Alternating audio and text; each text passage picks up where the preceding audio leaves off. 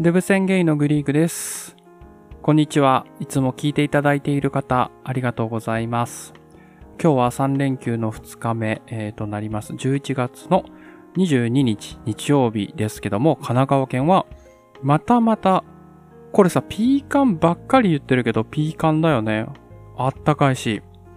本当にさ、冬来たのかなっていう感じですよね。もうじゅういちがつ末になろうとしているのにっていう、この下り、結構何回か喋ってる気がするけど、本当にあったかいなって思います。ただね、あったかいとね、あったかいでね、あの、私、ちょっとね、悩みがあって、あまりにね、あったかいとね、鼻の調子あんま良くないんですよね。うん。まあ、そんなところで、今日は、えー、私が、えー、過去に悩まされていたですね、薬剤性鼻炎についてお話ししようかなと思います。えっと、何かっていうとね、薬剤性鼻炎が。何かって言いますと、例えば花粉とかで鼻とか詰まる人っていると思うんですよ。で、そうするとね、なんで鼻詰まるかっていうと、鼻の粘膜が腫れちゃうわけですよ。血管が通ってるんで、そこがこう炎症を起こして腫れますと。で、そこでね、私が出会った、えー、薬というのがありまして、薬局で売ってるものですね。エイジノーズっていうものです。で、これをね、打つと、楽になったんですよね。血管収縮剤っていうのが入っていて、要は腫れた血管をね、ギュッてね、縮める効果があるんですよ。あ、ごめんなさい。これね、今回言うの忘れたんですけど、私ね、お医者さんでも何でもございませんので、あのー、皆さんは自分で判断して病院に行ってくださいね。はい。で、まあそういう話があって、薬剤、あのー、鼻が、なんだっけ、どこまで話したっけ、血管がでかくなるのを薬でシュッてやってギュッて縮めるっていうのをやると鼻がスーって通って、わあなんか楽になったなっていうのを繰り返したんですよ。でね、まあ薬ってやっぱね、恐ろしいもので、あの、何回もね、使いすぎるとおかしくなってくるわけですよ。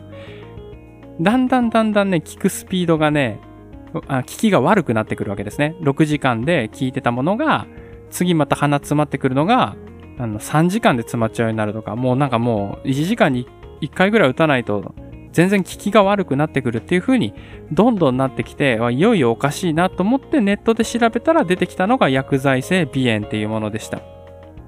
まあ結局打ちすぎなんだよね、きっと。うん。この血管収縮剤を鼻にぶち込みすぎて、なんかもう鼻がおかしくなっちゃったよっていう、まあそんな鼻炎にかかってしまいました。なので、まあこれを見たときに、まあ急いでね、病院に行って、まあこう、こうこうこうなんですよって話を先生にしたところ、まあ結果的にというか、まあ薬を処方されて、まあ今はですね、安定しているというような、そんな状況です。まあ安定してるって言っても、やっぱり今日みたいな、なんか、すごいあったかい時とか、寒暖差が多い時とか、花粉がある時とか、まあそういう時にはですね、やっぱりその血管がボッてなっちゃうので、まあそこは薬で抑えると。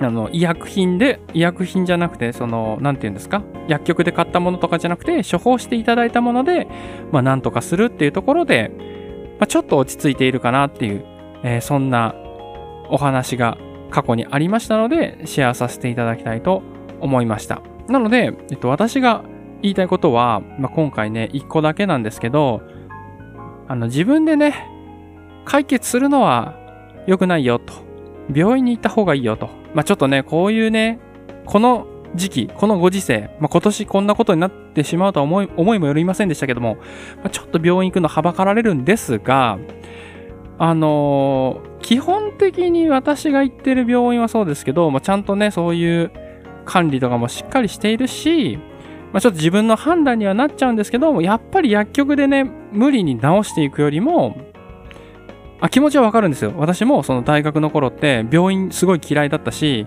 まあ、自分で治してやればいいじゃんみたいな、そんなノリではあったんですけど、やっぱりね、ちゃんとね、プロの意見というか、ちゃんと取り入れて素直に、やった方がいいです。来週来てくださいって言ったら来週行った方がいいです。なんか途中でサボっちゃったりするじゃないですか。あの、じゃあ来週来てくださいって、はーいっつって全然行かないこととかも、昔よくやってたんですけど、まあ、ちゃんとそこはね、サボらずにね、あの、私は、今だと、週にいっかいかな？うん。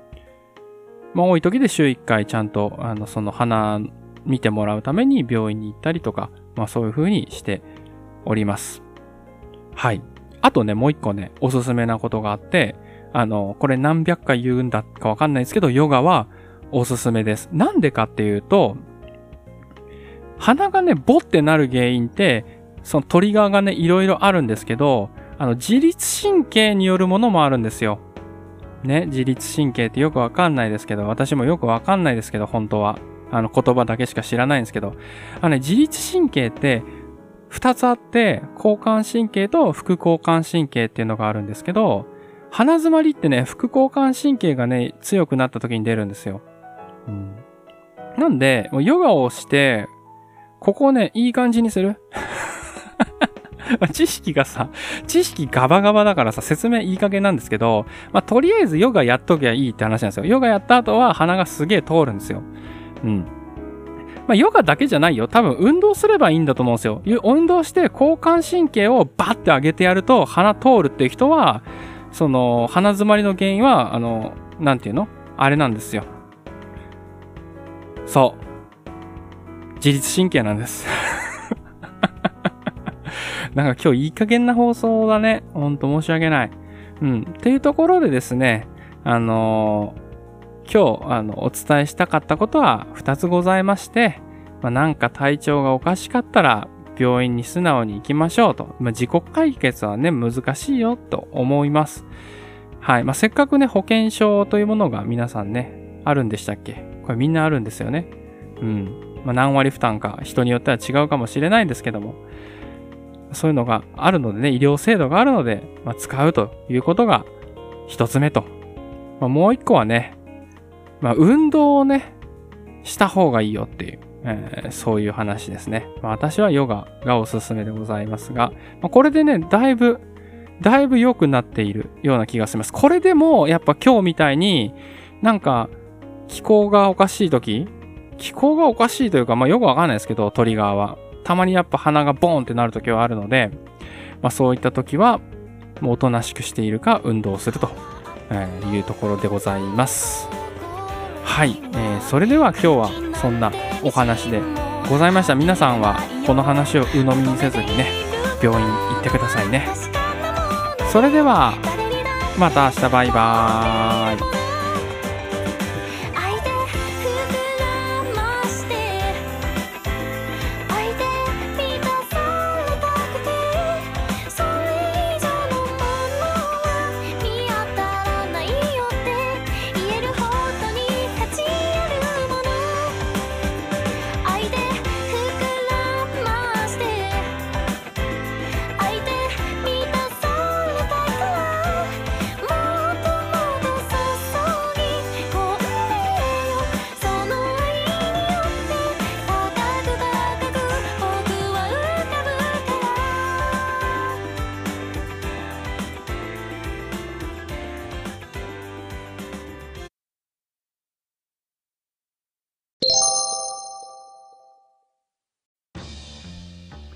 ウェブ宣言のグリーグです。こんにちは。えー、今日は英語の勉強、違うよ。いつも聞いていただいて、いただいている方ありがとうございます。ですね。今日は英語のレッスンです。今日のパートなんですけど、えー、まずは先週の復習パート、私が質問を受けるというのをやります。似たようなものでちょっと中身を変えてもいいよっていうのはローアン先生に伝えておりますので、そのパート英語と日本語、その後に新しいセッションをやります。今回はえっと電車ですね、駅にいるという設定であの外国の方に話しかけられるようなシチュエーションでやりました。ちょっと事前の設定が必要で、東京駅にいるっていう設定でございます。そこからここに行くにはどうしたらいいですかっていうふうに聞かれます。それを私が答える、そんな内容になっております。よろしくお願いします。それではどうぞ。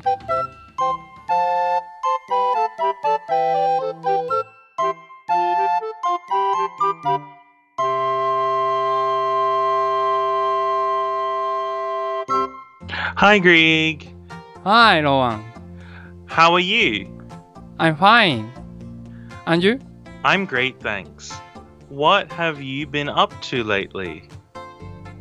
Uh... Well, could you tell me? What have you been up to recently? Recently, um, I'm... I did yoga and game. Ah, what games did you play? Uh, game... Uh... Uh... Street Fighter V. Oh, I see. What character do you play in Street Fighter? Uh, use... Nash. Ah, uh, Seth. Seth. I like Ibuki very much in Street uh, Fighter V. Ah. Uh. Hmm. Um. Have you read anything interesting recently? Read uh, anything interesting? Le- red. Read. Read. Read. Interesting. Read. Hmm, I read Black Butler this week. What have you read recently? Black, Black? Ah. Well, mama, mama, please.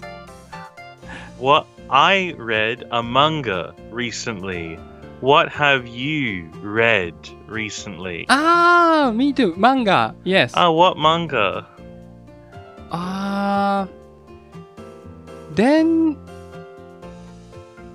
Raiden, Raijin Liman? Raijin Liman, I don't know that uh. one. That's okay. Okay. Thank you. You're Bye. welcome. Bye.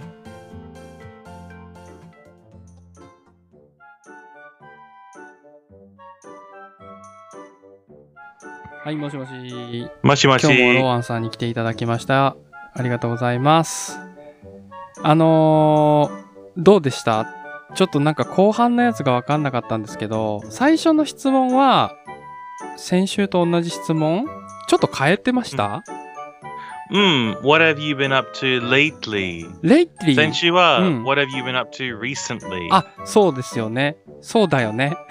でも意味は同じ。あ、一緒なんだ。レイ、レイ、なんて言いましたもう一回。lately。lately。lately と recently は一緒 ?recently っていう途中にかいめ言い直してくれたから分かったけど、lately も最近っていう意味。はい、lately も最近。多分ちょっと違うニュアンスがあるかもしれん。でも本当に今に考え中中に、うん、そのニュアンスが分からない。あ、そんなに何英語としてもそんな違いはないんだ。うん、うんじゃあ recently とあとなんだっけ今のやつ lately lately ああそれが来たら最近はって感じなんだ。うん一応先週の反省を踏まえて I did yoga and games、うん、ゲーム、yes. play game、うん、みたいな感じで play games うんうんうんうんあれは OK うん that's OK うんなるほど。そのさ次の質問レッドその話が終わって、うん、あとは、うん、どんなゲームするのって話をしたよね。でストリートファイターファイブしてるよ、yeah. であとどんなキャラクター使ってるのだよって話は、うん、まあまあまあいい、いいかな。 Yeah What have you read recently? Read は read の過去形、うん、ああそうかリードかあ読むってことね。最近どんな面白い本読んだみたいな感じ。うん、that's right。ああ、なんで赤色なんだ。なんで赤色なんだろうってずっと思ってた。You read anything interesting？ うん。赤ってなんだと思って。うん、that's right。Listen carefully。Read の過去形。リードの過去形ね。色は red。うんうんうんうん。違い点が聞こえますか？うん？もう一回言ってもう一回。もう一回。もう一回。Read の過去形。Read の過去形ね。レッド。オッケー。色。色。レッド。これ違わないの？違うことが聞こえますか？違いがわからない。もう一回。それないから聞こえないです。あ、違い全くないってこと？はい、違い全くないです。本当に全く同じ発音なんだ。そのなんか、はい、R とさ L のさ発音がちょっと違うとかもあるじゃん。そういうのでもなくて、うん、全く一緒なんだ。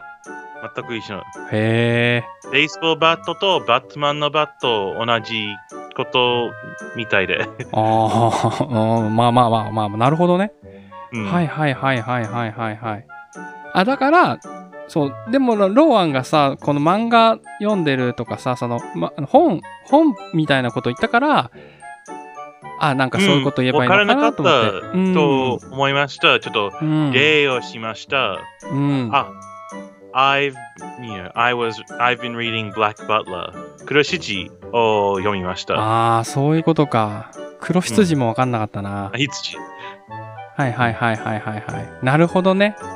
うん。だから漫画って答えて、あ、自分も漫画だよって言って、まあ、ライジン・リーマンはあの ビーエル 漫画なんですけど。ああ、なるほど、なるほど。うん、確か。うん、最近ちょっと教えてもらったやつで読んでましたけど。まあ、そんな感じですね、はい。ありがとうございました。じゃあ、次のセッションに行きたいと思います。一旦切ります。はい。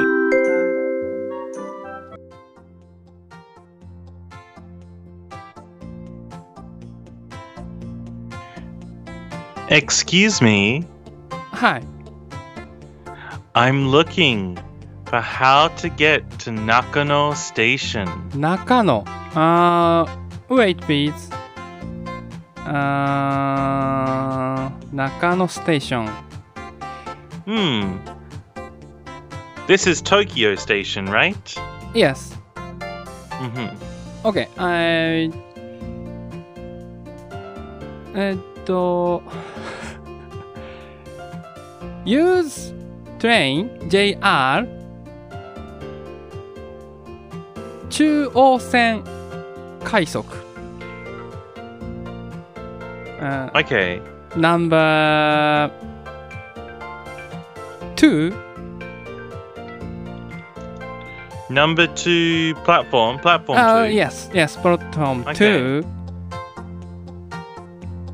Um. Do I need to change trains? No change. Um. About.eighteen minutes. Ah, about eighteen about minutes. About eighteen okay. minutes. Thank you very much. You're welcome.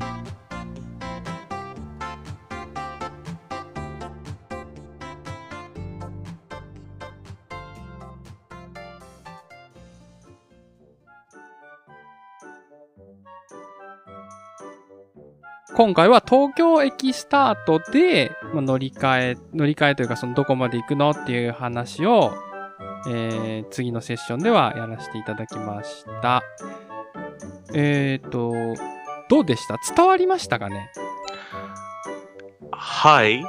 あでも、ちょっと、うん、例えば快速で行って、うんうん、英語の話とか、え、快速ってはの感じで。ああ。快速が全然ない。快速って言ったかも確かに。もう中央線快速高尾行きってなんて言うのかな、うん。それは英語で言った方がいいんだ。やっぱり。うん。もうあもうえっとなんというあ最初はちょっとトレインと言って本当にちょっと、うん、電車の駅の中に、うん、電車が乗るつもり。だからトレインがいらないの感じで、うね、もう、うん、えっと use じゃなくて、うん、take the ジェイアール line。ああ、そっかそっか。シチュエーションとしてはまあそう確かに、そうローアンさんには説明したんだけど、ともう東京駅にいる設定だから、use train じゃなくて take どのどの電車に乗るかっていう前提だから、うん、ちょっと変ってことね。そのわざわざ。うん、あの電車に足して use が使えない。うんうんうんあ、そうなんだ。うん。なるほど。take the ride the ああ。take a bus みたいで。take the bus。なるほど。てか、うん、あれだよね。だからトレインって言葉もいらないもんね。どういう風に行けばいいかって説明だから、その、うん、伝えたかったのは今回は東京から中野なんで、その中央快速にの乗ればいいんだよ。にばん線にある中央快速、ん？にばん線にある中央線快速に乗ればいいよっていう風に伝えたかったんだけど、うん、英語のニュアンスとしてはさどういう風に言ってあげるとさいいの？ Take the 中央 line on platform two. Take a Chuo line. Take the Chuo line. Take the もうあとはその線の名前でいいんだ。Take the なんとかなんとか線みたいな山手線とか中央線とかじゃあ Take the なんとかかんとかで大体伝わるんだね。はい。Take the Chuo line. Take the ジェイアール line. Take the Oedo line とか。うんうんうんうん。うん。Take か Take the ね。うん。ああなるほどなるほど。うん、今回はさの乗り換えがなかったからさちょっと乗り換えパターンをさて適当に や, やってみ適当に教えてほしいんだけどちょっと調べて何線にしようかな。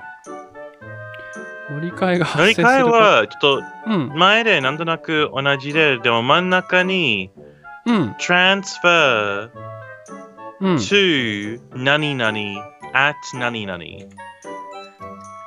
ちょっと羽田、羽田行ってみましょうか。ちょっと待ってね。Sure. 例えば、じゃあ、東京から羽田に行くのって、うんとね、普通にの行き方としては、東京駅から、うん、浜松、浜松町行って、浜松町乗り換えで、まあ、モノレールとか乗るパターンが、まあ、いっこ出るんだけど、この場合は、じゃあ、take the、まあ、東京駅にいるとして、羽田に行くとして、うん、take the、えー、京浜東北ライン。うん、take the 京浜東北ライン to 浜松。to 浜松。change trains to、うん、change trains to the monorail or change to the、um, Hanada monorail there。はいはいはいはいはいはい。なるほど。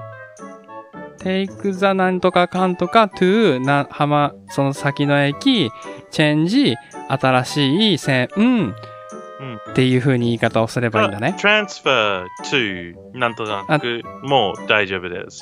電池にとしてトランスファーがちょっと方がいいです。ちょっと？うん、トランスファーが方がいいです。チェンジが違いではなく、でも、うん、トランスファーがちょっとも正しいです。うーん、トランスファーの方がじゃあニュアンスとしては、うん、良い感じ。はい。チェンジとさトランスファーのさその違いっていうのはさ。あるの本当にあまりないです。チェンジってのは本当にあんまり意味はないんだ、うん、ただなんか電車だとトランスファーっていうのがここしっくりくるニュアンスなんだね、うん、トランスファーが本当はっきり乗り換えの感じであなるほどチェンジは本当になんか本当にチェンジって言葉通りチェンジが変わるえっとトランスファーがちょっとトランスファートランスファーがトランスファー日本語のことが忘れちゃったすいません乗り換えね乗り換え、うん、電池によって乗り換えでも、うん、別のところもトランスファーが使えますうーんあそうなんだうん例えばあ例えばえっと、うん、あお金がちょっとあ振り込みでマニートランスファーお金の振り込み、うん、振り振り込みのと振り込みの時で、うん、えっとトランスファーをする。おえ両替じゃなくて？うん。トランスファー。トランスファーなんだ。うん、振り込みも？うん、振り込みはトランスファー、まあ、マニートランスファーとか。えっと、へー、うん。トランスファーちょっと送るの感じで。うーんこうちょチェンジが物が変わる、うん、でもトランスファーがちょっと、うんうんうん、最初場所から別の場所に移動するって感じうーん行ってはいはいはいなんとなくイメージは分かったその移動するって感じねだからその今回の電車でいうと浜松町でこう人がそのある電車今回だと京浜東北線からモノレールに移動するからそのトランスファーの方がなんとなくイメージとしては正しいニュアンスだよっていう感じなんですね、うん、でも本当にこのニュアンスが心配しないであそうなんそんな、うん、そんなに些細そのこだわるところではないんだちょっとうんちょっと いちパーセント、うん、にパーセント もっといいの感じであそうそんなレベルなの いち、にパーセント いいぐらいなのわかりました、はい、ありがとうございますなんか気になるとこありました？答え、まあ結構気になるとこあったと思うけどあ、ここはこれはちょっと違うなっていう、そのさっき言ってたのはあれだね、快速っていうのはなんか微妙なニュアンスなんだよね。ね、本当にあ、うん、エ, あエクスプレスとかちょっと説明が難しい電車で、うん、いつもはっきり説明ないので、うんうんうん、あ。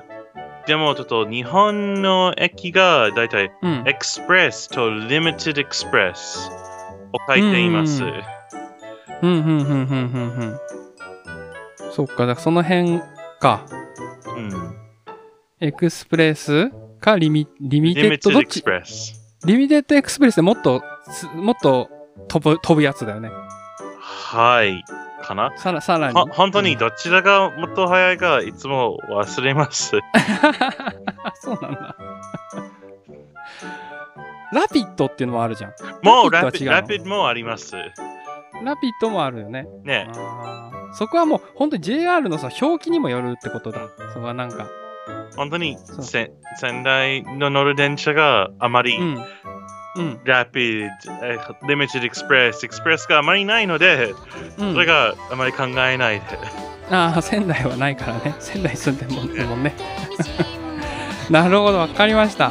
ありがとうございます。しましてありがとうございました。バイバイ。バイ。また明日。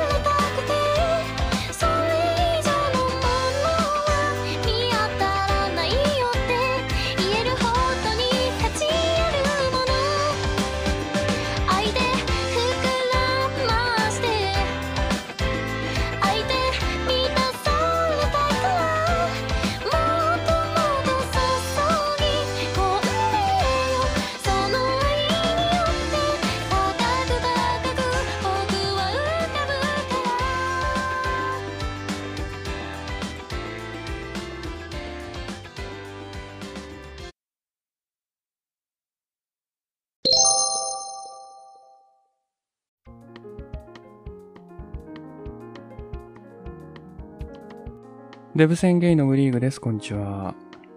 いつも聞いていただいている方、ありがとうございます。えー、今日はね、じゅういちがつのにじゅうよっかなんですけど、今日ね、今朝から、すっごい寒くなってませんですか？なってませんですか？本当にあの、あの、体、これなんか体調崩しそうだよ、みたいな、そんなさ、オーラを醸し出してますね。えー、そんな中ね、えー、今日お仕事、でね、出勤される方とか、えー、そうじゃない方も、えー、聞いていただいてありがとうございます。昨日ね、あの、嬉しいことがありまして、あの、来世はマチルダさんっていう方からね、推ししちにん声が好きな配信者っていうところで収録をしていたんですけども、なんとね、私の名前出てきてるんですよ。めちゃくちゃ嬉しいですよね、こういうのって。お忙しい方はね、リンクだけ貼っとくので、私が褒められてるところのリンクだけ貼っておくので、さらに忙しい方は、うんと、ごふんよんじゅうごびょうぐらいからね、見ていただければいいかなと思います。はい。っていうのは嘘で、あの、両方ともね、貼っとくので、よかったら見てください。とね、いろんなね、ことやられてますね。まあ、歌を歌ったり、あのぶっちゃけトークだったり、まあ私がね特にね印象深いのはねレズビアンオフ会とかのね話とか好きですけどね、うーん、はい、あのよかったら見て見てください。ということで今日なんですけど、以前ね高校デビューに失敗したっていう話をさせていただいたと思うんですけども、まあ高校デビューを話したならば大学デビューも話そうかなと思いましてね。まあ、今日は大学デビューの話をさせていただこうかなと思います。結果から言うと、私の中では成功したんじゃないかなと思ってます。ちょっと、もうちょっとまあ自己判断にはなるんですけどね。うん。まあ、どんな風にしたかというとね、やっぱり高校の反省は踏まえるわけですよ、グリーグさん。大学デビューですよ。しかも東京に行くわけですよ。これはまずいと。要はそのシャレにならんわけですよ。名古屋のね、僻地から、名古屋の中心に行ってこんなに失敗をしたんだから、東京なんてもんは、もう最初からかましていかないとダメだっていう発想になったんですよ。ねえ、これいかにも田舎臭い考え方ですけど、もうこれはさすがにもうそのなんていうの、もう、生半可な気持ちでデビューしてはいけないと思って、まずやったことがあるんですけど、髪の毛を染めました。えー、髪の毛を染めて、ベースはまず茶色く結構明るめに染めた上にさらにメッシュを入れて、ブリーチのメッシュを入れるっていう感じですね。うん、まあ、これね、あのもう俺もしもう典型的なその田舎もんなんですよ、要は。うん。まあなんですけど、まあまあちょっと、まあまあ聞いてくださいよ。うん、で、まあそういう感じでね、まあ、地元でそういう美容院に行ってから、なんかグラデーションのメッシュを入れてもらったのかな。結構お金をかけてやって、で、服装なんですけど、服装ももう赤のジャージとか。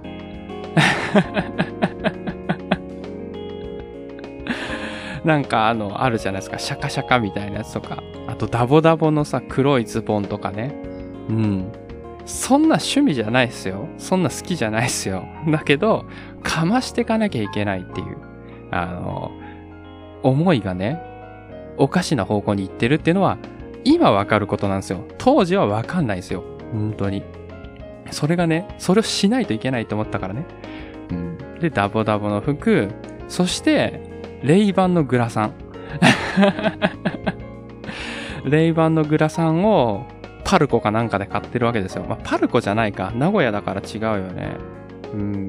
まあ、ちょっと忘れちゃいましたけど、まあ、そういったところで買って、えー、いざ参るですよ、えー。で、結果ね、どうなったかっていうと、あの、もう結果から話しちゃいますけど、あの、そういう人たちとね、仲良くなれたんですよ。要は、どういう人たちかっていうと、もう自分と全く一緒。田舎から出てきて、見た目だけ、要は、見た目だけちょっと様子がおかしいけど、喋ると普通みたいな。ちょっとピンポン来ちゃったんで一回止めますね。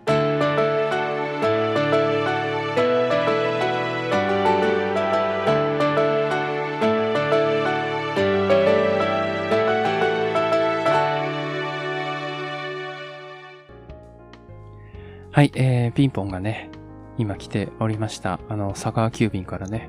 荷物のお届け物が来てましたね。あの、iHub からあのサプリがね、届いておりましたので、まあ、そちら。えー、また、何を買ったのかな？プロテインですね。うん。プロテインは大事ですよ、本当に。はい。何の話でしたっけ？そう、様子がおかしい人と出会えたっていう話ですよね。うん。だから、結局、まあ、同じ田舎者の人、要は地方出身の人で、あの、ちょっとかましてきた、その中途半端な、結局陰キャの人たちと仲良くなることが、できたんですね。うん。だからその、なんていうんですか、気持ちだけはその、ファッションとかに変な方向で高くて、でも、心の中はとても穏やかというか、陰キャ気質なんで、まあ仲良くなれたよっていうところで、えっと、ごにんぐらいかな、ご、ろくにん。大学ってさ、高校とね、まあ、あの、高校と全然システムが違くて、その、クラスとかが、まあ、ひゃくにんぐらい、学科でひゃくにんもクラスはいるんですけど、自分でその授業を選択していくんですね。すべて、すべての授業を自分で選択していくっていうシステムなので、例えば、ここで数学を取ろうかなと思ったら、他の、いろんなところで数学がやられてるので、自分の好きな時間に取るっていうことなんですよね。自分が参加しに行くっていう感じですね。先生がこう、教室で待っていて、先生が、あれ？先生が待ってて、生徒が参加しに行くっていう。ここの授業はここの時間で空いてるからとか、に限目で空いてるからとか、自分でその時間割を立ててやっていくっていうスタイルなので、結構ね、一人ぼっちでもね、実はね、大学って大丈夫なんですよ。別にその寂しくないというか、その、放課の時間って外に、もう本当に外、ただの外なんで、そういうなんか孤独感が、あ、なんていうんですかね、その、高校生活と違って、檻の中での孤独感じゃなくて、本当に外に放置される感じなんで、気は楽なんで、そんなに実はつるむ必要はないんですけど、まあ大学デビュー、まあ人がいた方がね、まあなんか便利というか、便利って言ったらおかしいけど、まあなんか情報とかさ、この授業は取りやすいとか、あのー、この授業は面白いとかね、まあ、そういった情報交換ができるので、まあ、ある程度ね、喋れる人はいた方がいいかなと思いますけど、私はだから最終的にごにんからろくにんぐらい、あのー、友達というか、話す人ができて、まあ、良かったかなと思います。みんなね、ファッションでおかしい人たちでしたけどね。うん。だんだん旦でもね、あの、そのいちねん生、にねん生、で、さんねん生ぐらいか、になってくると、やっぱだんだん落ち着いてきますね。っていうの、落ち着いた理由としては、やっぱり同居人がいて、あの最初に初めて会った時のね、印象を聞いたことがあるんですけど、とにかくね、ファッションがやばかったって言われますね。うん。本当にね、ファッションセンスがね、もうね、異常だったっていう、あの、そういう話だったらしいですよ。だからまあそれで全部服とかも、これ言うとね、ちょっと引いちゃうかもしれないですけど、全部服とか全部選んで、えー、やってもらいましたね。その付き合い始めた当初とか。うん。そしたらなんか、こう、なんて言うんですか？量産型みたいな感じ。量産型みたいな。本当になんか、大学生っていう。一般的な大学生みたいなあのスタイルにねしていただいたんですけども、ありがたかったですね。でも分かんなかったんですよ。だからやっぱり本当にね、あのなんでこう田舎感が出ちゃうかっていうのは今見たら分かるんですよ。あ、この人は田舎から来てるなみたいな。別に悪いことじゃないですよ。うん。なんかね、変な方向にね、なぜか向いてしまうんですよね。人間って不思議なもので、はい、というところで。唐突に終わりますけど、はい、今日は大学デビューは成功したんじゃないかなっていう、そんなお話でございました。それではまた明日、バイバーイ。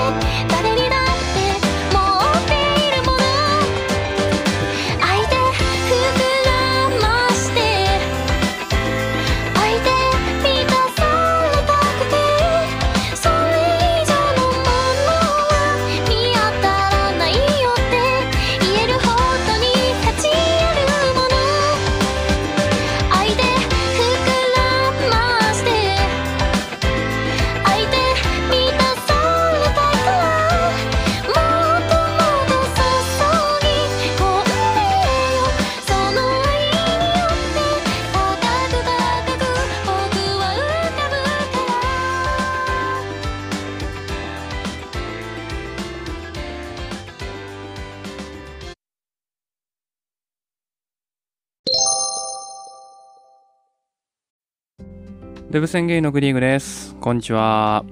いつも聞いていただいている方、ありがとうございます。えーとね、昨日かな？昨日なんですけど、ヨガのさ、先生がさ、あ、今日はなんか人が少ないから、オリジナルメニューでいっちゃおうかなとか言って、めちゃめちゃなんかきついメニューでしたね。うん、ほんと体バッキバキになっちゃいました。結構ね、先生気分で変えるんですよね。まあ、きつかったですけどね。本当の謎のポーズいっぱいさせられましたけど。はい。皆さんお元気でしょうか？えー、今日なんですけど、まあ今日はね、久々にね、スタイフのアップデートについてお話ししようかなと思います。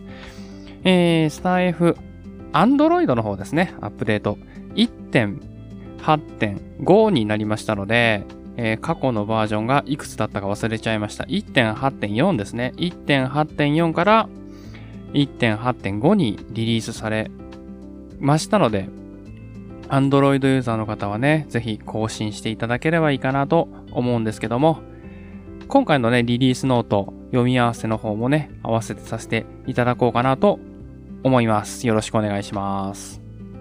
今回のね、内容なんですけど、読んでいきますね。今回は様々な不具合を修正していますと、まず文章を書かれております。はい。なので、様々な不具合がね、あのつらーっと書かれているので、まあ、これに対しての修正というところでございます。まず一つ目。ユーザーをフォローしているのにフォローが外れているように見える不具合の修正。これありましたね。もうなんかさ、正直さ、他のさ、重大な問題が多すぎて、全然どうでもよかったけどね。ぶっちゃけ。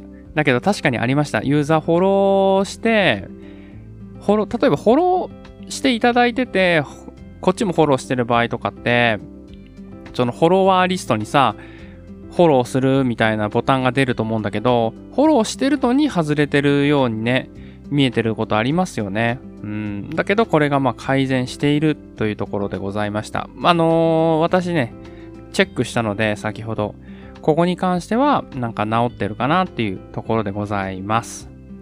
えー、次がですね、ライブ中の音声、ん?ライブ中の配信者画面でリスナー数がゼロと表示される不具合の修正。あー、これはわかんないですね。その、リスナー数がゼロだけどコメントが来たりとか、そういったことは今までなかったようには思えたので、私は体感がないんですけども、実際どうなんですかね。はい、次ですね。ライブ中にプロフィールをタップできないユーザーがいる不具合の修正。これありますね。ライブ中に来ていただいた方に対して、まあ、例えば、初めての方とかね、まあ、大体そのプロフィールを見させていただくことが多いんですけど、まあ、どんな方なのかなとか、まあ、話の切り口に使ったりとか、うん、使ったりっていう言い方はどうか、あれですけどね、うん、あ、こういうことされてるんですねとか、まあそういうのあるじゃないですか。まあそういった時にね、あの見ること多いんですけど、これタップできない人いましたね。タップできない人というか、なんかタップできない時がありましたね。タップできる時もあるんですけどね。はい、ここが直ってるそうですが、ライブをやってないのでわかりません。次、ライブ配信後保存を選択していないのにマイページで公開処理中と表示される不具合の修正。うん、これはね、ありました。私のライブは、あのー、ひゃくパーセント アーカイブ残さないんですね。確かに保存しないでクローズした時に、公開処理中になってて、ああ、大丈夫なのかな?公開されちゃうのかな?って思ったことがありましたが、でも結局公開されたことはないですね。なんか画面が出ちゃうだけ。で、あのー、なんか見えるようになったってことはないですね。はい。続きまして。今回すごい多いですよ。一部端末でホーム画面のナビゲーションが隠れる不具合の修正。うーん、わかんない。そういう人もいたんですね。ナビゲーションが隠れるっていうのはだいぶ前に改善されたような気がしましたけどね。まだその隠れちゃう人がいるんでしょうか。やっぱ Android はいろんな機種があるから、そこがやっぱりネックですよね。iPhone と違うところとしてはね。機種がいっぱいあるので、まあ、その分ね、いろんなパターンの問題が考えられるということでございます。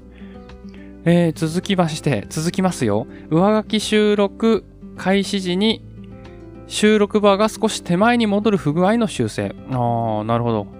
これはあれですかね、そのスマートフォンで収録して、そこで収録をして、さらにこう別のところでこう重ねて、上書き収録、マイクを押してね、やろうとしたときに、ちょっと位置がおかしくなるっていう問題でしょうか。まあ、これはあんまりやらないので体感がないですね。はい。続きまして、聞いているライブとは違うライブがロック画面の通知に表示される不具合の修正。えー、どういうこと？これない、よく書いてあることがわからない。ひや、聞いているライブとは違うライブがロック画面の通知に表示されちゃうの？うーん、それは謎ですね。違うものが出ちゃうんだ。うん、これはちょっと体感ないからわからないですね。続きまして、続きますね、本当に。あとふたつでございます。特定の放送のコメント欄を開くとアプリが落ちる不具合の修正。これも、体感がないですね。あるんでしょうか？あの、なった人いるんでしょうか？私は、アプリは、最近はようやく落ちなくなりましたね。なんか、しょっちゅう落ちてた時期があって、まあ、そんな気にもしなかったんですけどね。うん。やっぱりその、もう、スタイフって、タスクキルの応酬なんですよね。今も変わらないんですけど、基本的にもうなんか、なんか変なことになることが多くて、Android はね、iPhone はわかんないんですけど、あの、Android はなんかだんだん重くなってきたりとか、なんかニッチもサッチもな時あるんで、すぐタスクキルしちゃうんですよ、さっさって。その癖がついてるんで、別に落ちたところでね、別になんとも思わないというか、まあ私は最近はちょっと安定してきたかなっていう感じですけども、いかがでしょうか。これがラストです。タイムラインに同じ放送が複数並ぶことがある不具合の修正。これありましたね。なんかさ、うわ、めちゃくちゃ今日この人上げてんのかなと思って。なんか画面一杯全部同じ人だったことありますよ。あ、ちょっと面白いからスクショと撮ってますけどね。うん。うわ、めちゃくちゃやってんじゃんと思って。ええー、そういうのがありましたけど、まあそれはバグだったということですね。はい。他にも、あ、ここが、ここまでがですね、あのー、不具合の修正コーナーになりまして、次ですね、改善にけんございます。ひとつめ、ライブ中に招待したユーザーがバックグラウンドにいたら、プッシュ通知を送るようにしました。これね、これおかしいんだよね。ライブ中に招待したユーザーがバックグラウンドにいたら、プッシュ通知ってのはさ、何？招待がさ、そもそもできないじゃないですか。Android ってさ、そもそもコラボ機能がないのにさ、招待とはいかに。これは何でしょう？何か間違っているのかな、文章が。はい。これ分かる人いたら教えてほしいですね。はい。で、もう一個最後ですね。いつものおまじないの文章です。その他細かなデザインの改善を行っています。まあ、ここに書いてない微妙な修正とかもしてますというところですね。今後ともスタンド エフエム をよろしくお願いしますと記載されております。はい、えー、以上が、えー、今回のリリースノート、えー、でございました。えー、もう特にね、コメントはありません。あのー、あ、まあ、ありますけどまあ、機能追加ね、これ前も言ったんですけど、まあ、機能追加も当然ね、やっていただきたいっていうのはあるんですけども、まあ、まずは今ね、地盤のね、快適さとか、まあそういったところをね、優先してやっていただければいいかなと思います。なんかね、あの、私、ボーズのイヤホン最近買ったんですけど、スタンド エフエム だけね、リモートで再生とか停止とかできないし、なんか、それをね、その技というかね、そのリモートで再生とかできるんですけど、それをやりに行こうとするとね、アプリが落ちちゃったりね、するので、まだまだその、ポッドキャスト再生ツールとして、まずは、あのー、固めていただければ、サクサク感をね、固めていただければいいかなと思います。私、あの、ポッドキャスト他にはね、あの、Spotify をね、使ってたりはするんですけど、自分がね、ポッドキャストをやっているっていうのもあって、Spotify で聞いたりするっていうのはたまにあるんですけど、ポッドキャストね、Spotify はもうマジでサクサクですからね。うーん、まあ、これが普通なのかなっていう感じもしなくはないけどね、普通に聞けるんでね、うん、まあ、そこまでとは言わないですけど、まあ、そのぐらいね、まずはサクサク、え、聞けるようにならないとね、人も増えないでしょうから、はい、そういうのがあるといいかなと思います。それでは、今日はこんなところで、また明日、バイバーイ。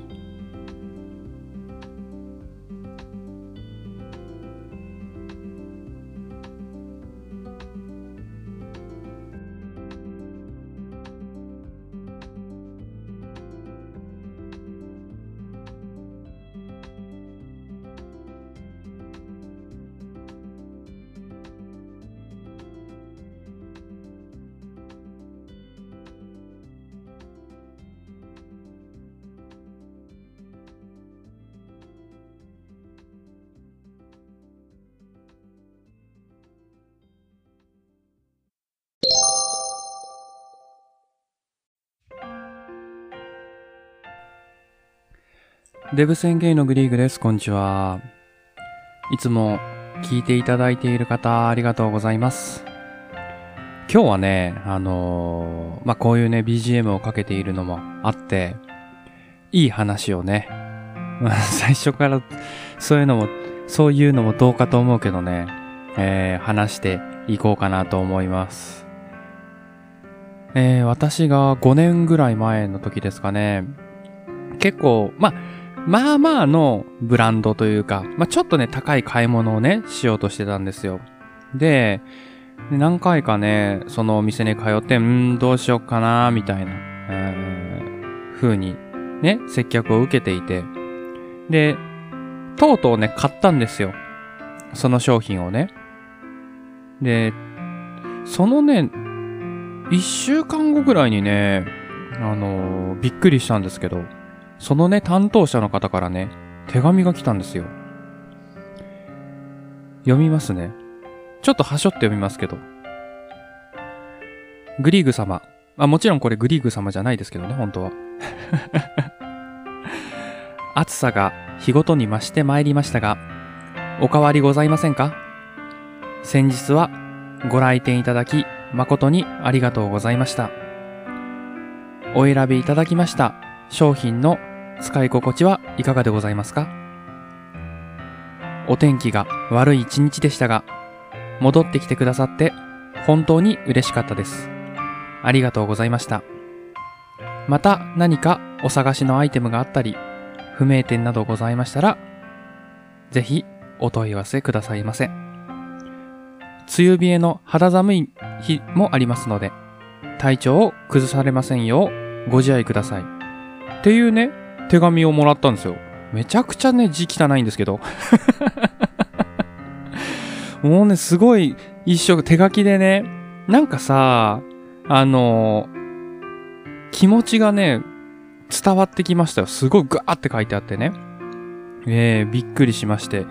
もうね、その、それをね、もらってから、やっぱり、その、商品っていうのはね、実際、ま、ブランドものなんで、どこでも買えるんですよ。言い方悪いですけど。要は伊勢丹とかさ、そういったところで、ある程度密集してるところでも、まあ、買おうと思ったら買えるものではあるんですよ。だけど、やっぱり、その人から買おうっていう風になるじゃないですか。そういう、こういうね、あったかいね、ものをもらうと、その、この人から買ってあげたいなって思うじゃないですか。で、やっぱそういうのってね、すごい大事だなと思って、もう今後ね、今後というか、もう今もそうかもしれないんですけど、その物をね、買うときって、そのね、物をね、買っただけじゃなくて、その、どの人から買うっていうのもね、すごい大事なことなんじゃないかなって思いました。もう例えばインターネットとかもうすごいさ普及してさ、何でも自分の狙ったものは手に入るじゃないですか。そんな世の中だからこそ、その、なんかこれ自己啓発っぽいね。だからこそね、なんかね、その人のね、大事さがね、そこにはね、あるのかなって私はね、思いました。本当にね、すごい感動しましたね。この手紙もらった時。そんな普通ないくないですか？物買って手紙後から来るって。うーん。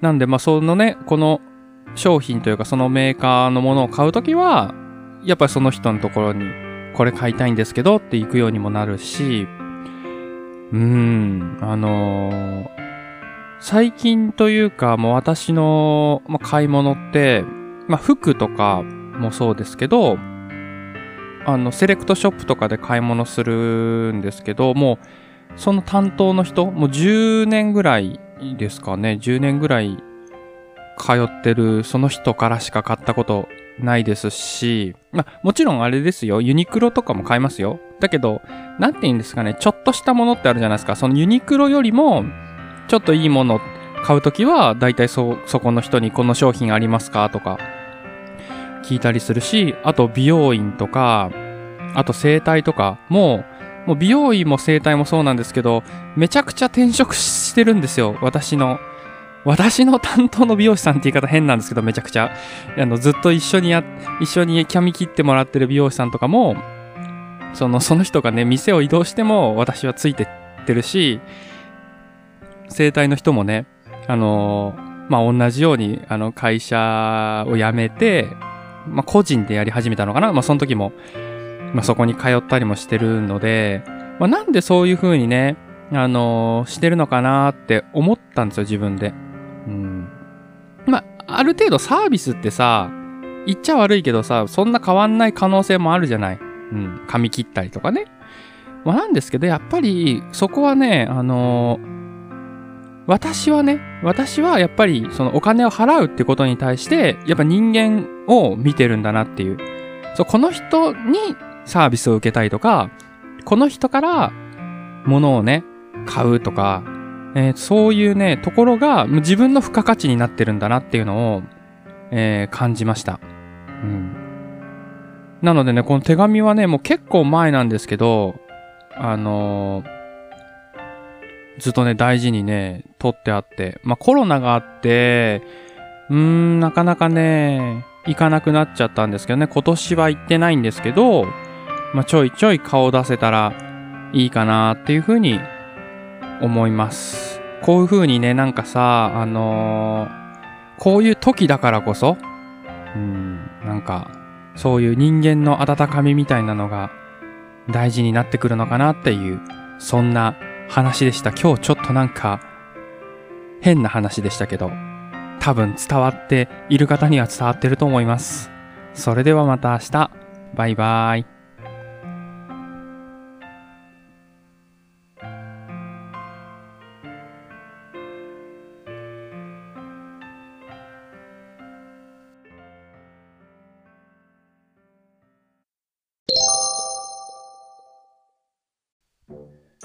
ウェブ宣言のグリーグです。こんにちは。えー、今日は金曜日になると思うんですけど、フリートークをね、させていただきたいと思います。フリートークというのは、私いつもね、この、スタイフのね、ネタを、まあ、考えてるんですけど、まあ、ネタ帳っていうんですかね、ネタを考えて、まあ、要はボツになったものですよね。まあ、それを、まあ、このフリートークで消化させていただくというような感じです。私のネタ帳って、そのネタ帳って言えるものでもなくて、例えば、あのー、どんなことが書いてあるかっていうと、スタイフ更新とか、まあ、そんないちぎょうしか書いてないんですよ。あとはなんか、鼻詰まり、点鼻薬をやめた話とか書いてあるだけなんですよ。で、そのいち行書いてあるので、まあ話すんですけど、まあそういうのでちょっとボツになったやつをね、紹介させていただくコーナーになります。はい。それでは行きます。今日はね、よっつしかないんですよね。いつもいつつ溜まったらやろうと思ってるんですけど、今日はちょっと思い浮かぶものがなかったので、紹介、消化させてください。今日はですね、プロテイン、ミューイング、自分の性格を考察、クリッピング、えー、こちらについて、お話しさせていただこうかなと思います。まずね、一つ目のプロテインなんですけど、まあこれは、私ね、プロテイン今よっつぐらいあるんですけど、家に。まあそれをね、なんかね、紹介しようかなと思ったんですけど、それ意味あるのかなと思ってやめました。まあちょっとね、いろんなね、細かい話をしようと思ったんですよ。例えば、うんと、ピーエフシー って言って、プロテイン、タンパク質、ファット、脂質、カーボハイドレート、炭水化物の、まあ、みっつのバランスでできてるんですね。人間ってカロリーを取ろうと思った時にこれのどれかで取るんですけど、まあ、これの比率がねとっても大事だよって話をして、でタンパク質をそれでいっぱい取った方がいいよって話をして、プロテインが大事だよって話をして、プロテインこんなに私持ってるんですって話をしようかなと思ったんですけど、なんか微妙かなと思ってやめました。はい。まあ、ちょっとね、ちゃんと勉強してからこういうのは話さないと、なんか変な感じになっちゃうかなっていうのもありますね。はい。あと、まあ、チャンネルに、このチャンネルで話す必要もないかなっていうのもありますよね。まあ、いろんな要素があって、えー、プロテインは収録することはありませんでした。はい。えー、続いてですけども、ミューイングですね。まあ、これミューイングっていうのは最近知ったんですけど、あのー、皆さん下の位置ってどこにあります？なんか下の位置ってね、あの、上にペタってなってた方がいいんですって。以上です。これじゃ収録できないよね、と思って。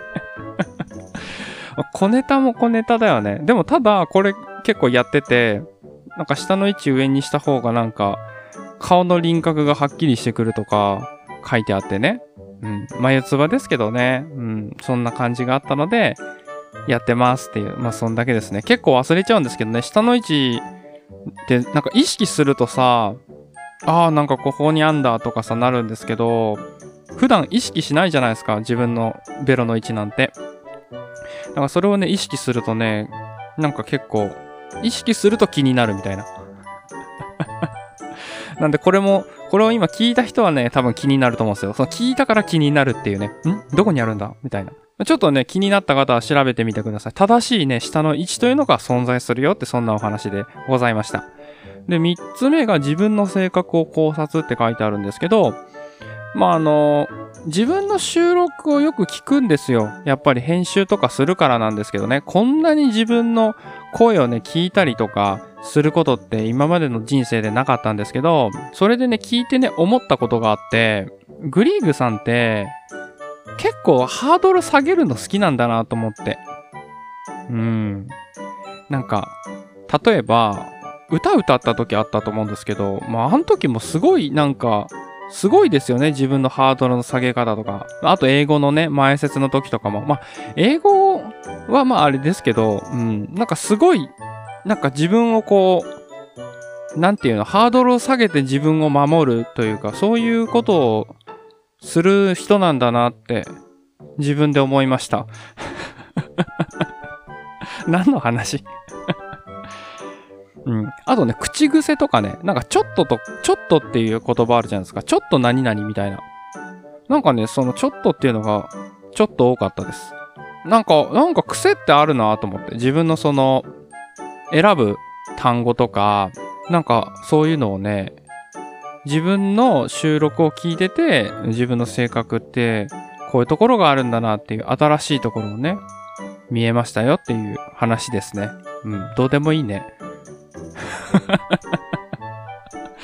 今日本当にフリートークだね、うん、最後クリッピングですね。クリッピングっていうのは何かっていうと、えっとねクリッピングっていうのはそのノイズなんですよね。まあ私一番その気にしてるところがその音質だったりとか、そういったところはどれどういう風にすれば聞こえが良くなるだろうっていうのは日々こう変えてるんですよ。あの、よくなんない時もあるんですよ、それで。なんですけど、いろいろいじってるんですけど、ずっと悩まされてたことがあって、クリッピングっていう現象なんですよ。これね、イヤホンとかで聞くと、私の放送をね、わかるかもしれないんですけど、えっと、砂利っていうところがあるんですよ。そのね、声が大きくなった時にノイズが走っちゃうっていう現象があるんですけど、これがね、どうしてもね、出ちゃう時と出てない時とかがあって、これがなんで出るのかがね、全然わからなかったんですけど、最近ね、わかってきました。まあ、これも絶対そうかっていうのがまだわかんないけど、なんか抑え方というかね、抑えやすいパラメーターというか、まあ、そういうのがありましたので、うん、まあ、ご紹介というか、まあ、ちょっと専門的な話になっちゃうんですけど、今までの収録は、私ね、その、音のね、大きさっていうんですかね、原因っていうんですけど、声のね、原因を、ゼロ、ゼロで、ゼロデシベルっていうところ、そのゼロデシベルを超えると、パリーンってクリッピングって言ってノイズが走っちゃうんですけど、それのね、限界値まで引き上げてたんですよ。うん。ちょっとギリギリまで大きくするみたいな。そういうやり方をしてたんですけど、それをやるとね、まあ大丈夫なんですよ。そのマスター音源は大丈夫だったんですよ。マスター音源は大丈夫だったんですけど、そのスタイフに上げた時に、ちょっとね、音声がこう、加工されるんですよね。圧縮とか、サイズ変換とかで、圧縮された時に、あまりにもゼロデシベルに張り付いてると、その、最大領域がね、ちょっと下がって、ノイズが走っちゃうらしいんですよ。で、おすすめの対策としては、ゼロデシベルより、いっこね、これ何の話ほとんどの人に役に立たないんですけど、マイナスいちっていう風にしたんですよ。要は最大よりもちょっと余白を空けたの。単純に。そしたらね、起きにくくなったので、ああ、これが原因なのかなーって思ったことを、ただメモに書いてあるっていうことですね。クリッピング現象。うん。まあでもね、あの、そもそも過去の放送も、えっと、わかんない、環境によってはわかんないかもしれないですね。うん。まあなんで今後もね、まあちょいちょい、あの、良くなったり悪くなったりするかもしれないんですけど、よろしくお願いします。すいません。はい、えー、今日は本当にフリートークでしたね。それでは、また明日。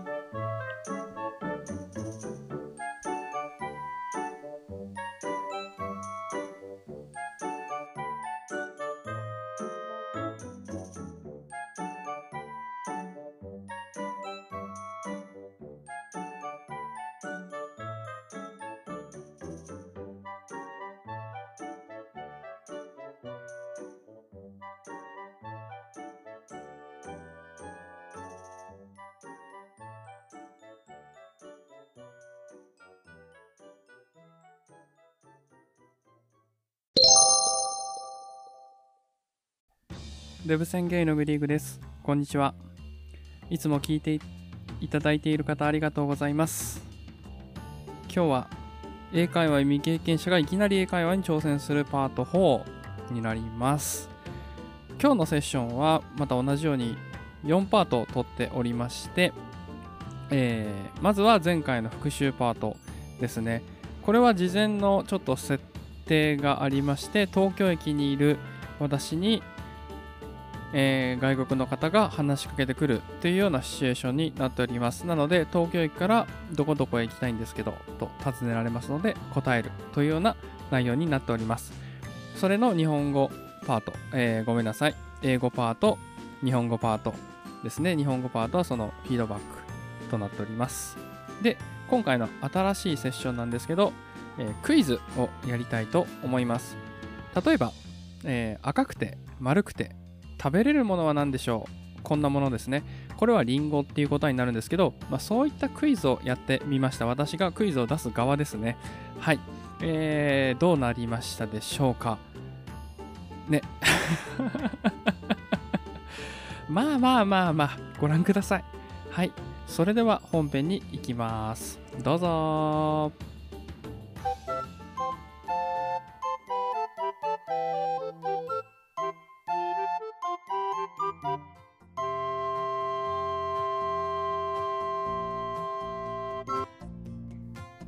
Excuse me. Hi. Uh, excuse me. Hi. Uh, hi.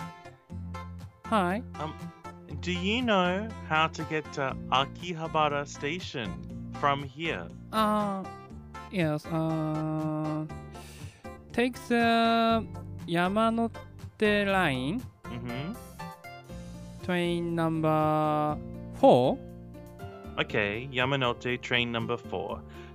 Yeah, uh, about four minutes. Oh, about four minutes. Very close. Yes. Thank you. Yeah. You're welcome.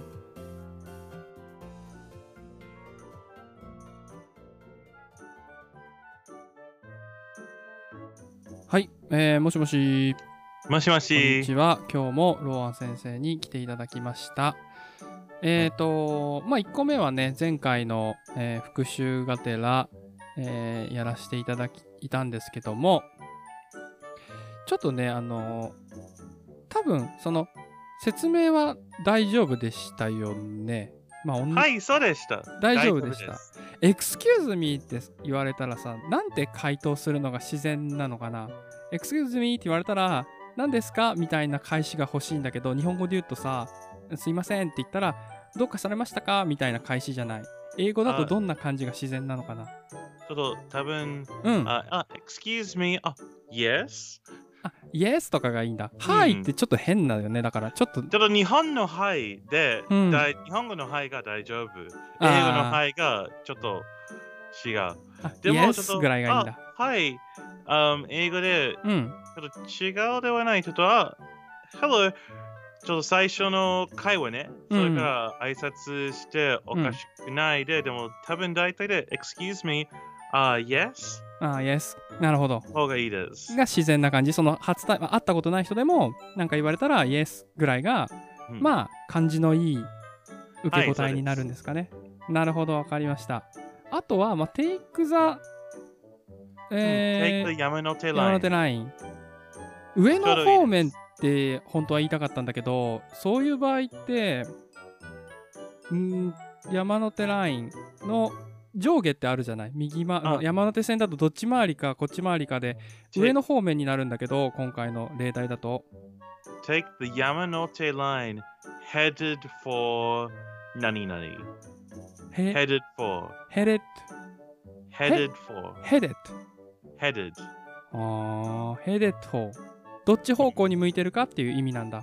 いや、例えば、上のみたいな。Yamanote Line train headed for 品川。うん、品川方面ってこと。品川行きの電車に乗って。うんうん、なるほどね。あ、ちょそこはね、どういう方がいいのか分かんなくて結局やめたんだけど、まあ、南蛮線って言えば分かるからいいかなみたいなのがあって、うん、どっち南蛮もいいです。結局南蛮がね、分かればどっち方向か分かるから。まあ、それで行こうかなっていうのがあって。Take the Yamanote train on line four、うん、but あ多分ちょっとあ自信がないので、うんうんうん、最初に乗ってこっちかこっち左か右どっちがいいの感じで、うんうん、それがちょっともう内容してあ山手ラインサインを読んであ品川にそれから大丈夫です、うんうんうんうん、なるほどわかりました、ね、じゃあちょっと外国人がいますの場合は、うん、多分ちょっと日本語自信がない旅行自信がないので、うん、それからもっと内容が教え、教えるの場合はその人がもっとあ心配しないうんそんななんか余計な情報はあんまり入れない方がいいって感じなのかな多分、うんうん、じゃあ今回のがまあちょうどいい塩梅の説明の仕方としてああ塩梅っていうのはねなんて言うんだろう塩梅ってちょうどいい塩梅って英語でなんて言うのかなあの具合ちょうどいいさじ加減さじ加減ってわかるわからないなんて言うんだろう塩梅ってなん、なんだろうね塩梅塩梅シーズニングあそれがわかんないけど味味味じゃない味じゃない味じゃないえっとねえっと具合ちょうどいい表現今回はちょうどいい表情報量だったのかなっていう意味具合あ本当にわからないすいませんそうあ今回のその情報の提供その私が説明したじゃん東京から秋葉原に行くまでに、はい、その説明した情報の内容としてはちょうどいい 量, 量でしたかっていうそんな、はい、そんなイメージ大丈夫と思いますそれがね塩梅はいわかりましたこの塩梅でよかったみたいな難しいね、はい、それ説 明, 説明できないや英語でじゃあ次のセッションに行きますね、はい、一旦切ります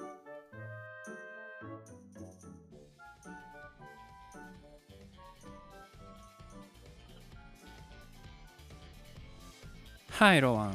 Hello, Greg. Uh, uh, Let's play a game, right? Yes, yes, yes, yes. Uh, I talk about uh, nani nani. Uh, talk about something. Something. And I'll listen. You and uh, yes. answer. Okay. Okay. You talk. Uh, number... I listen. I guess.Okay, okay, let's go. Okay. Number one.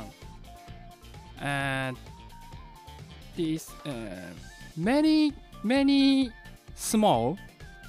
Many, many small things. Mm. Uh, Is yes, it uh, cal- salt? Uh, no. Uh, this, uh, this black color is black. Black. Many small black. black. Is it ash?Ash, no. Uh, many. Uh, uh,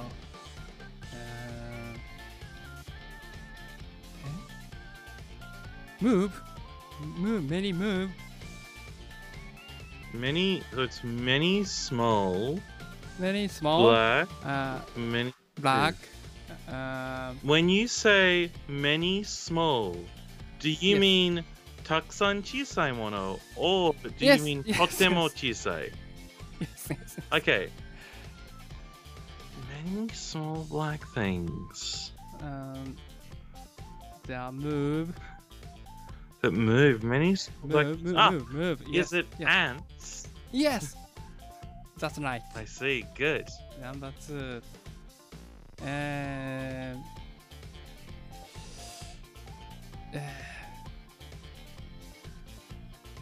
えー、なんだろ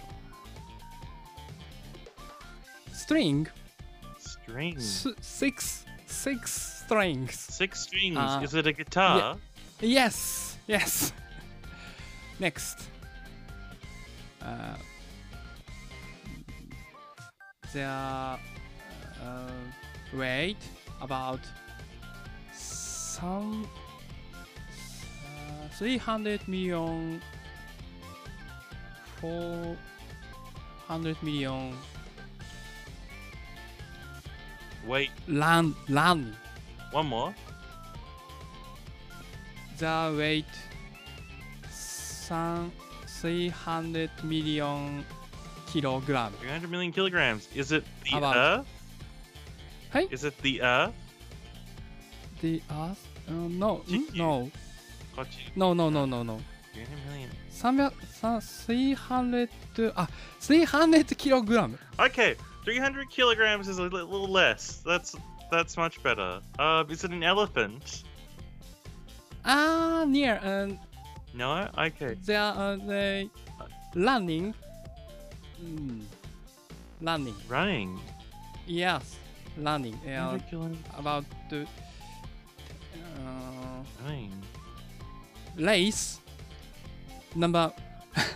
race. Race? Race, yes. Um, three hundred kilograms? Yes. Running race is three hundred kilograms. Yes. Um, human ride ride on horse. There. Yes. I don't. That's right. I don't think horses are three hundred kilograms, are they? Ah. Uh, about the. Oh yes, they yes. are. Don't mind me. Yes. I'm wrong. I'm wrong. I just don't know about horses. Horse. Yes. yes.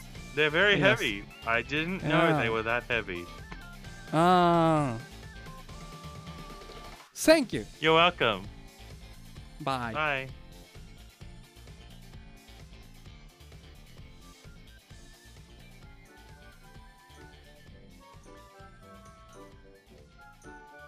はい、こんにちは。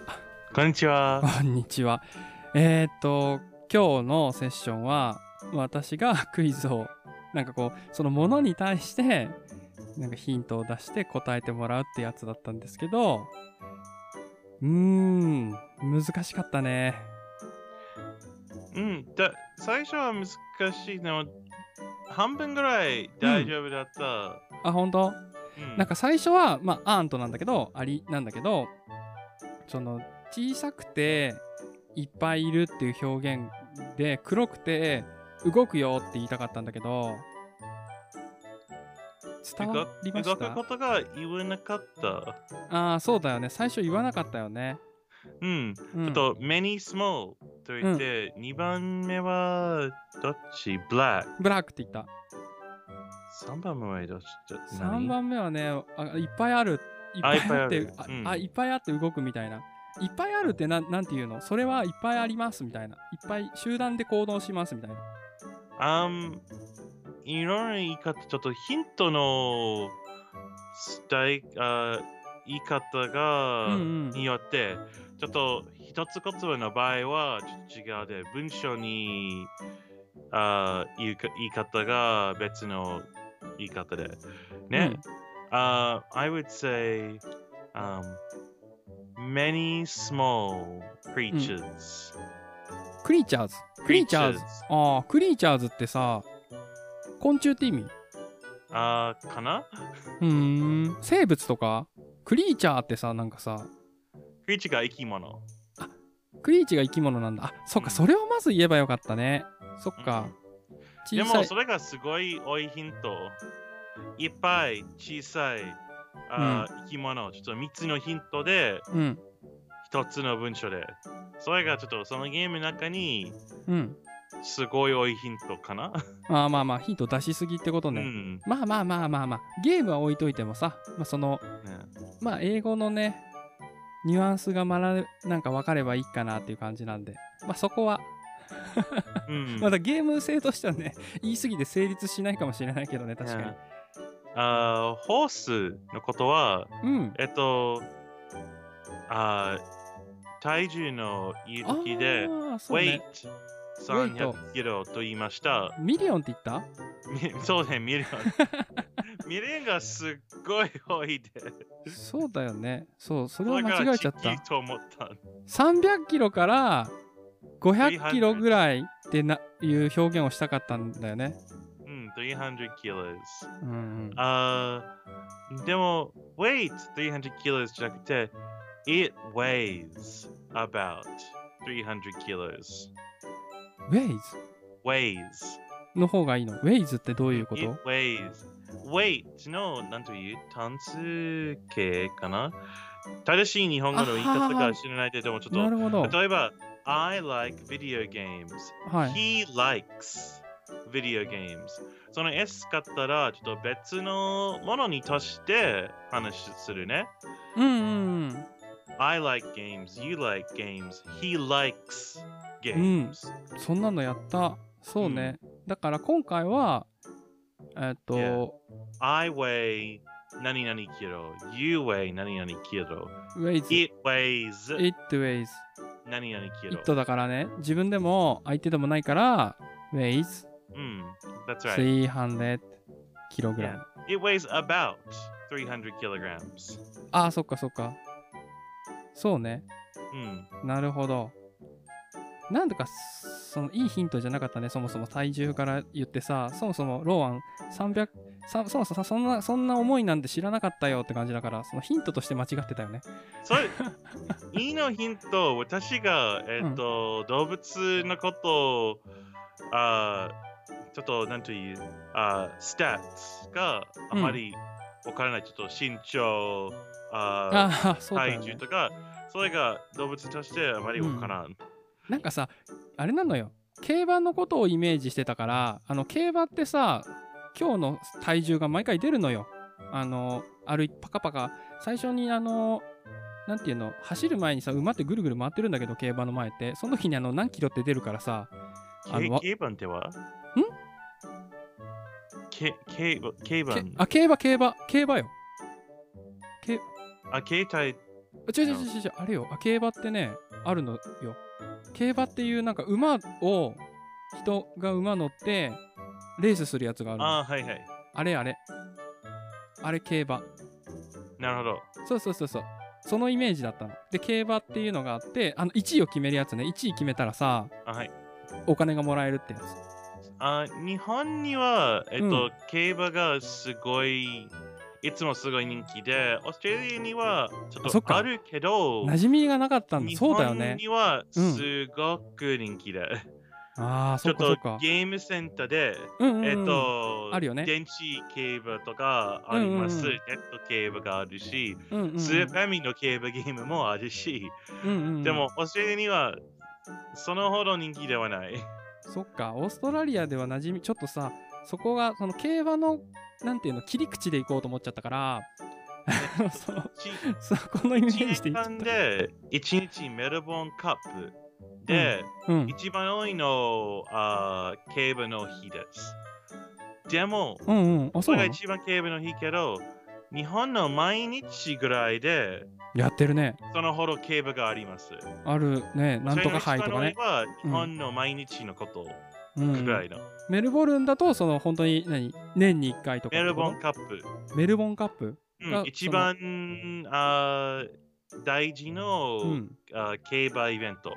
うーん、それがなんかあるんだ。でそれだけだから、その毎週やってたりは、そういう毎日のようにやってたりはしないんだね、オーストラリア。ねえ、ちょっと毎日ちょっとできる競馬、うん、競馬が毎日できるけど、でも大体で誰も、うん、誰もあまり し, ましないで。ああ、そうなんだ。そんな庶民的なものじゃないんだね。その日本では結構さ、うん、まあ馴染みがあるったら変だけどさ、すごいね、まあ、一般的だよね。別に競馬とかその シーエム とかもいっぱいやってるからさ。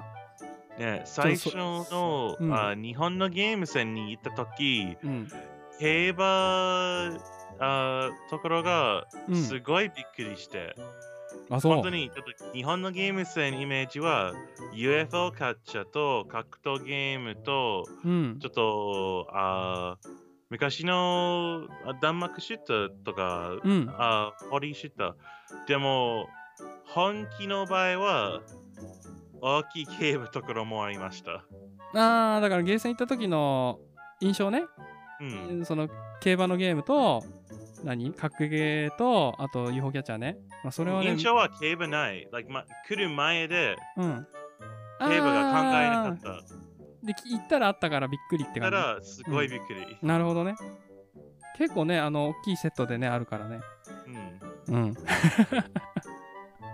何の話だっけあ、じゃあ英語のニュアンスの話を、英語のさニュアンス的にはさ、なんかこういう風に説明した方がいいよっていうの、今さっきのさ、あの ways ways、はい、ways とか It あとなんだけど weighs about さんびゃくキログラム。